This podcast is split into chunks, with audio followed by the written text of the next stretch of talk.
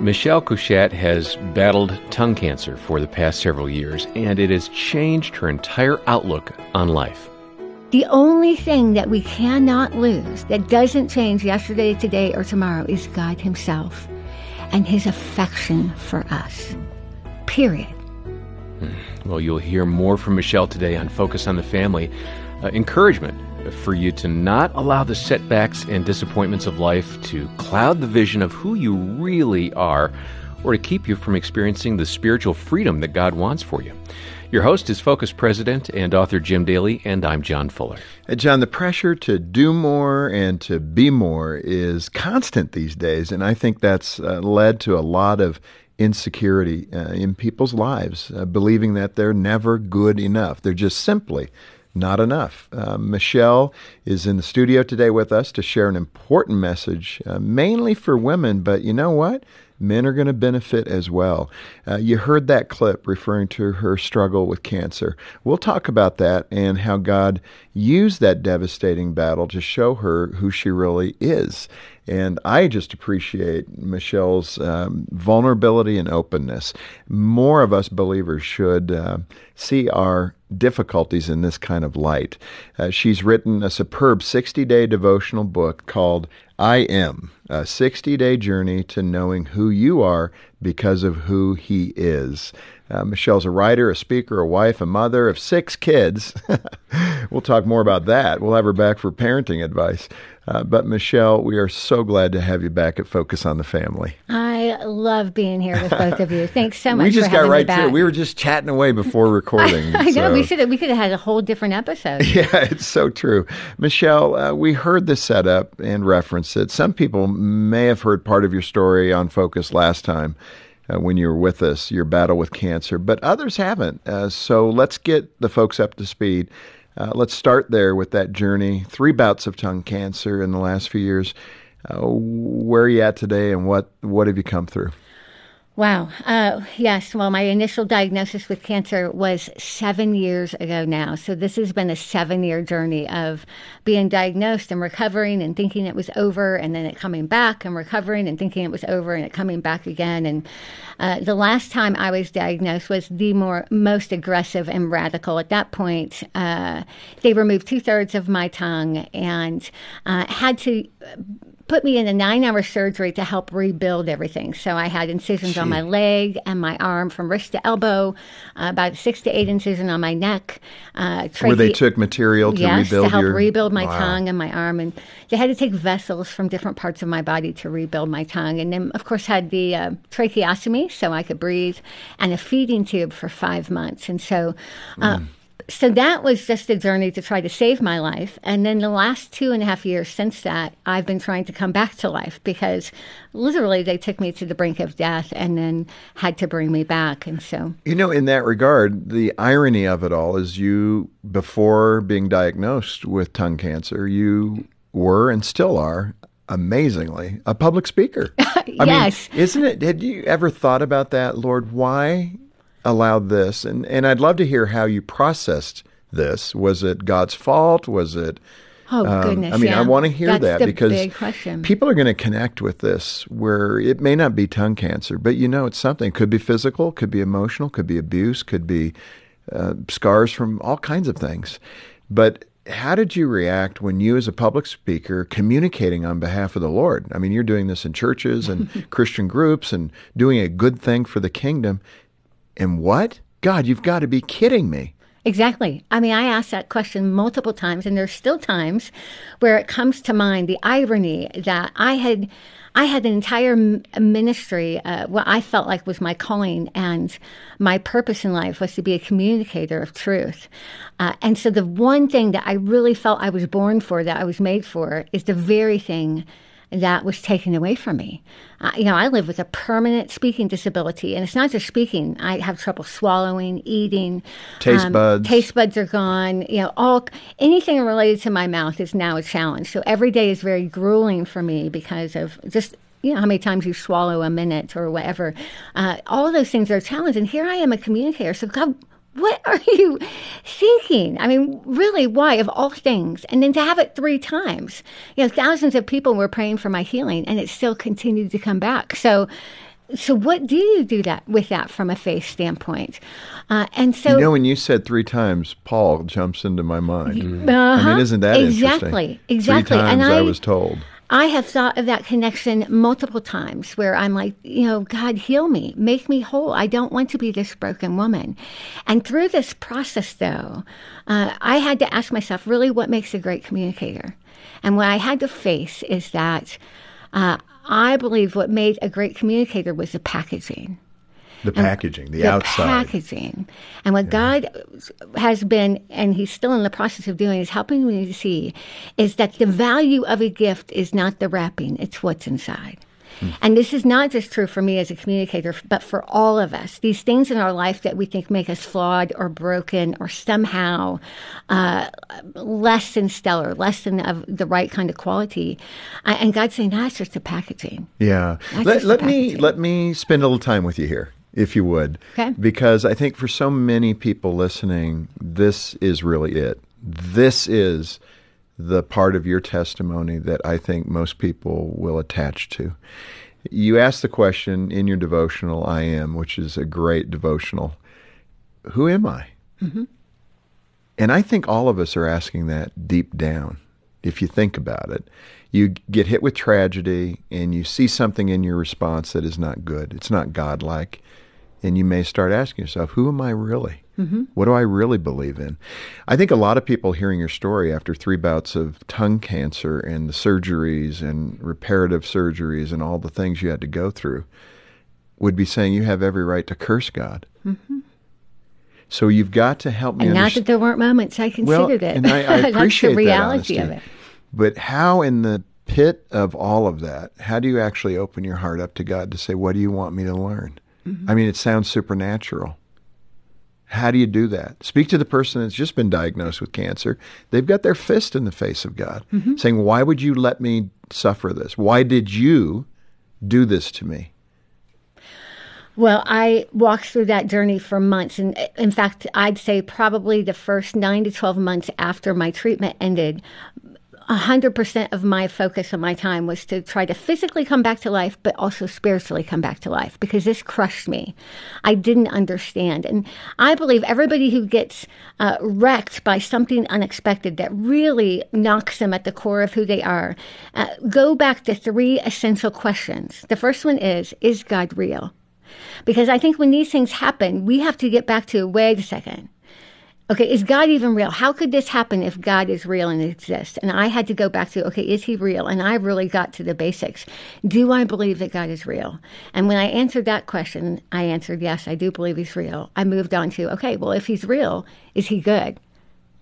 So is he real? Okay, is he good? And I had to wrestle through that by uh, I, I read different books, I read the Bible, I prayed, I journaled, I worked through all of my own questions about do I believe that God is truly good? Is he real? Is he good? And then the third question after I moved through that is can I trust him? Hmm. And that was the hardest question for me. It's one thing to think he's real and good, but am I really willing to trust him What did that look like to trust Him, though, for you? Physical body, trust uh, whether or not I'm going to live or not. okay, with your life. With my life. I mean, I had no, the doctors made no guarantee that I would have a full life. Yeah, I'm only in my, at the time of this third diagnosis, I was only 43, 44, with a seven year old still at home, seven and eight year olds still at home. So would I live and could I trust him with the truth that I, nobody could make me a promise about that? And then, of course, there's questions from that. If I don't live, can I trust that he will take care of my children in my absence? And all these other things. Uh, ultimately, when I came to the trust question, what helped me answer the trust question is honestly Jesus in the Garden of Gethsemane and on the way to the cross. The only thing that helps me to be able to trust God with my own pain is the fact that He was willing to experience horrific pain Himself. Yeah. It was the only bridge for me. A God who was unwilling to feel pain and unwilling to go through hardship and difficulty and something that was unjust and shouldn't have happened. If he hadn't been willing to do that, how could I trust him with my own uh, life that was falling apart? Let me move back for a moment to that area of your insecurities, because again, I think many of us will connect with that. Um, I think in college you had some issues that really stunned you mm-hmm. and set you perhaps on a bad path. Describe that and then talk about your insecurities. And now that you're on this side of everything, you see God working. Mm-hmm. Absolutely. So I've always been somewhat insecure. Uh, and maybe it's a girl thing, maybe it's just how I'm wired. Or a up. human thing. Or a human thing, yeah, exactly. That we all have this sense of insecurity where we we want to be better than what we know we really are. Well, when I was in college, my freshman year of college, uh, actually it was the beginning of my sophomore year, I remember walking down the hallway, uh, and right before I turned the corner, I heard a group of my peers uh, talking, and they couldn't see me because I was around the corner, but I heard one of the boys in the group say, well, take Michele, for example, which of course made me stop in my tracks because I heard my name. And he simply went on to say, She's one of those people that would be beautiful if she wasn't so fat. Oh. I know. Painful, Crushing. right? Crushing. Yeah. Uh, did you tiptoe away? You obviously. I, I, mean, I was stunned. Yeah. I mean, I still remember. I was 19 years old. I was stunned, and uh, it was like all the air got sucked out of my lungs, and I was crushed, embarrassed, humiliated. But probably what was the most painful in that moment is he said what I already believed about myself. It was confirming. It was it. confirming what I already believed that beautiful was out of reach for me. That I would be beautiful if, dot, dot, dot, if I was taller or thinner or prettier or had a different color hair or was smarter or whatever. That beautiful was something that I could have had if only these things happened. But unfortunately, I was too fat or too whatever to be truly beautiful. And so I heard yeah, that. What were those days like just after that then? How did oh, you process? I, uh, after I heard that, I turned around, ran to my dorm room because I was so embarrassed. Yeah. I just wanted to be alone. Ran to my dorm room. I remember flopping on my dorm bed crying. And two weeks later, I packed up and left that college and never went back. That's the impact it had on That's you. That's the impact. I mean, amazing. I mean, so crushing, so humiliating. And in my mind, that statement had to do with my true worth and my value. Mm. And I believed it. I believed that I was less than valuable, less than beautiful, less than worthy. And so I didn't deserve to be there. I couldn't be there anymore. And I packed up and went home. How does someone overcome that? I mean, um, describe that for us. Was it years? Was it, how did it morph into behavior that was inappropriate for you, or how did it affect you to see yourself that way? Well, it you become even more obsessed with how you look when people make those comments and you believe them. Then all of a sudden, you have to work extra hard to be thinner and smarter or prettier. I mean, that is just one example of what so many of us deal with all the time. One person says one thing that becomes defining about what we believe about ourselves. Right. And in that context, and this really drives to what I want to dig into next, is that feeling for you that you're inadequate, you're not mm-hmm. enough. And then God had to deal with that. How did He begin to get your attention? Where did you lean into God? Were you from a Christian home? Did you have a relationship with Christ at this time? Well, yes, I had a Christian home. I've been reading my Bible. You know, this is what's so ironic, right? I've been reading my Bible since I could read. I should know better, right? All the, but yeah, the but the power of that man's words in your dorm so were strong. even greater than what you read in the Word of God. Exactly. I mean, that's and that's what kind of leads to uh, and ties in with my cancer journey. The truth is, is this insecurity battle has been an ongoing one for my whole life. And then all of a sudden, I am diagnosed with an illness that alters me physically. It alters my talents, my skills, my abilities. And in my process of learning to live with this permanent disability, I've had to decide, okay, where am I going to find my value? And the truth is, is that the world tells us that our value is in our appearance, our skills and talents, our career, our roles and relationships, the, the children we have, the spouse we have, the jobs we do, all of that. But the problem is, is all of those things can be changed, can be affected in a can, minute can disappear. Yeah. You can lose marriages, you can lose children, you can lose your. In fact, we're going to lose our parents. I don't know if you realize this, but oh, uh, oh, I realize y'all it. are getting older. I just thought you needed to know. Okay, let's stop right there. Thank you. I'm feeling insecure now. but you know, with those things, the the key there is how to manage that. And what I love in your devotional and in your testimony is how that behavior began to drive your compulsion, hmm. Yes. your control. And in fact, did that play a role in your first marriage? Oh gosh. My first marriage was just very complicated and full of all kinds of pain and brokenness. But it was outside my control. But I didn't want to believe it was outside my control, so I worked extra hard to try to save it, to try to be good enough, to try to be pretty enough, to try to be a good enough wife, the wife who did everything right in order to save everything. Uh, the more that we try to uh, to perform our way into our worth, the more we have to face the fact that our performance can't always be counted on. Right? Uh, you know, I listed those those five things that we find our value in, and the problem is, is those can disappear. And in my first marriage, and in cancer, and even today in my journey, what I've had to embrace and understand is that if I can lose it, it's not who I am. If you can lose it, it's not who you are. That is a good rule of thumb. If you can lose it, it's not who you are. And marriages, you can lose. Friendships, you can lose. Jobs, you can lose. Appearance, you can lose. Talents, you can lose. And your own life, you can lose. Okay?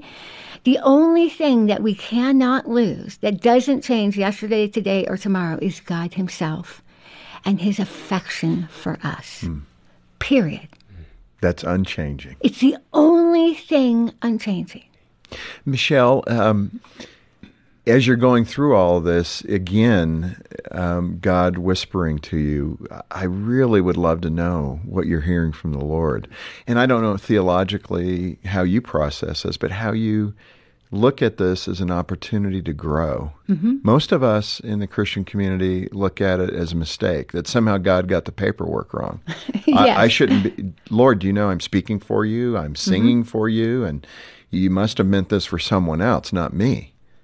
How do you reconcile that? How how do you say, Lord, I'm getting it. I know my emphasis has been in the wrong area, and you've allowed this. I mean, I don't want to put words in your mouth. Mm-hmm. How do you theologically deal with this happened to you? Uh, I don't have all the answers for the whys. I mean, God is a mystery, and I don't want him to be less than a mystery. I want him to be big enough that I can't figure him out. And so I don't have all the answers for that. But this is what I cannot deny. I cannot deny that uh, the very brutal, painful parts of my story and my journey, and even my ongoing challenges, the things that I want to be healed and removed are the very things that help me to connect with people who are in their own broken places. Uh, perfection does nothing to create opportunities for connection, but pain and suffering and hardship is the place where we can pull up a chair with other people who are in pain and hardship and suffering and be together to actually share that place of comfort and suffering. And so it's been so apparent to me over the last three years uh, that God has given me a wealth of opportunity to walk alongside other people in their undone and alone places, not in spite of what I've been through, but because of it. Yeah. And so the thing that I thought was a loss and a wound and an obstacle is actually the conduit for what God wants to do. And you alluded to this a while ago, and I, when you say that, it's the bookends of what it sounds like what your testimony is. When you were asking God those tough questions, the fact that He walked through suffering gave you hope that He knew what you were dealing with. Now, with what you just said, isn't it interesting? Because you, so many of us as Christians that are trying to be good in mm-hmm. order to get blessing. Oh, Okay, yes, the let me- math of religion, Yeah, the right? math of two plus religion. two. If I do I- everything right, God's going to. And folks, this is where we need to learn this, especially in Western culture. That's not the equation. And you think of what Michele's just said that Jesus suffered on the cross. If you don't think you're going to suffer in this life as a Christian, you better back up because God demonstrated it will be that way. It's so interesting. In John ten ten, there's this verse that you know, I've come that they may have life and have it to the full. Right? Everybody loves that verse because they think it's the promise of like Of everything. of everything. God's going to give you the everything. new Lexus. Yes. Uh, but then just six chapters later in John sixteen thirty three, in this world you will have trouble. Okay. So he makes a promise of abundant life and a promise of trouble, which seems like a contradiction. Mm-hmm. But only in the cross do we see that it is not a contradiction. It's the promise of abundant life with the promise of trouble. The cross is the perfect example of absolute catastrophe and absolute full life in the same thing. It's like the worst case scenario and the best case scenario in one place. And Michele, staying with that analogy of the Lord suffering on our behalf Mm-hmm. and what he went through to demonstrate this life will require suffering, and it's Mm-hmm. part of the plan to make you better. I mean, some people that you're going to write and call us, you disagree with that. I understand that. But look at the power of what Michele has said that this is exactly what the Lord did. And yet, um, we struggle with that idea, We that do. concept. We do. I get pushed back on this all the time. Yeah. But I I believe this. I mean, our God modeled it. He left perfection to embrace humanity. Can you imagine going from him having perfection in heaven to embracing a human body? Yeah, Right? With its limitations. With its limitations, and he did it. And John three sixteen, he did it so that we'd all have a chance for life, Hmm. and he modeled it. So uh, I have a different view of suffering now. Now, um, again, people are going to be in a place where they're at some point on this continuum that you've journeyed along. You know, they're shaking their fist at God. They just got the diagnosis. They just got the divorce papers. They, you, you fill in the blank. It's a blow to your emotional solar plexus, and you don't know what to do. And you turn to God and you shake your fist at Him like you did. Speak to the advice of how to think about this differently. I mean, the whole program's been that. Your devotional is probably that. Mm-hmm. But I want you to speak directly to that person who's driving down the road right now or listening on their iPhone, their smartphone, whatever environment they may be. But they're saying to themselves, This is me. God is mm-hmm. speaking mm-hmm. to me right now. So do it. Tell them what to expect and what to be open to. Oh, my friend, for you, the one who's listening right now, who's suffering, who's just experiencing this gut punch of pain, and you have no idea how you're going to get through. First, before anything, I want you to know you're not alone. You are not alone. It feels like you are, but you are not. What I want you to do is, I want you to take a moment and uh, picture yourself walking in the Garden of Gethsemane and you see Jesus there on his face, weeping and crying because he knows the pain and suffering that's coming to him. Mm. And he's laying there and he's weeping and he's crying because he doesn't want the pain and he doesn't want the suffering. But at the same time, he loves you. He loves you so much he can't bear it. And all I want you to do is just curl up and sit next to him because simply in that moment with Jesus on his face, weeping and agonizing, he wants you to know you're not alone in your own pain and your own agony.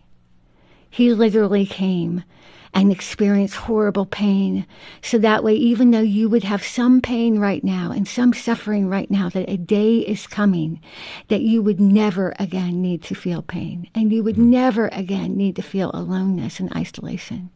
So that way you could be with him forever. I just want you to hang out with him in that place and know that he sees you, he knows you, and he understands you are not alone. And then simply be open, open your heart and your mind to letting him walk with you through your pain. He hmm. will not leave your side. He will not leave you exactly where you are today. And let him walk with you through it one day at a time. Michele, again, thank you so much for being with us. Such a privilege. Thank you. Well, this has been so good visiting with Michele, and I hope you'll reach out to a pastor or a Christian counselor or a Christian friend if you're in a tough spot, as she described, and uh, that you'll seek out uh, the Lord's help in that. On behalf of Jim Daly and the entire team, thanks for listening to Focus on the Family. I'm John Fuller.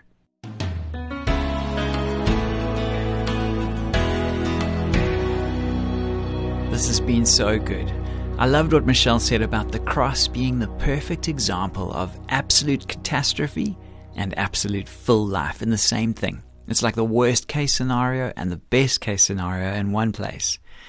If you're in a tough spot, we want you to know that we're here for you. I'm sure Michele, in that moment when she went back to her dorm room, would have loved to have called a friend. Let us be that friend for you. We can help you. We have resources. Call us, lean into us. Let us be a cup of cold water to you and let us tell you what God thinks of you. I think it'll set you in the right direction. You can reach us on 031 716 3300 or through our website at safamily.co.za. While you're on the website, have a look at our recommended article. It's called What Christ Did for Us. Again, our website address is safamily.co.za. For Focus on the Family Africa, I'm Graham Schnell, inviting you to join us next time when we'll once again help you and your family thrive in Christ.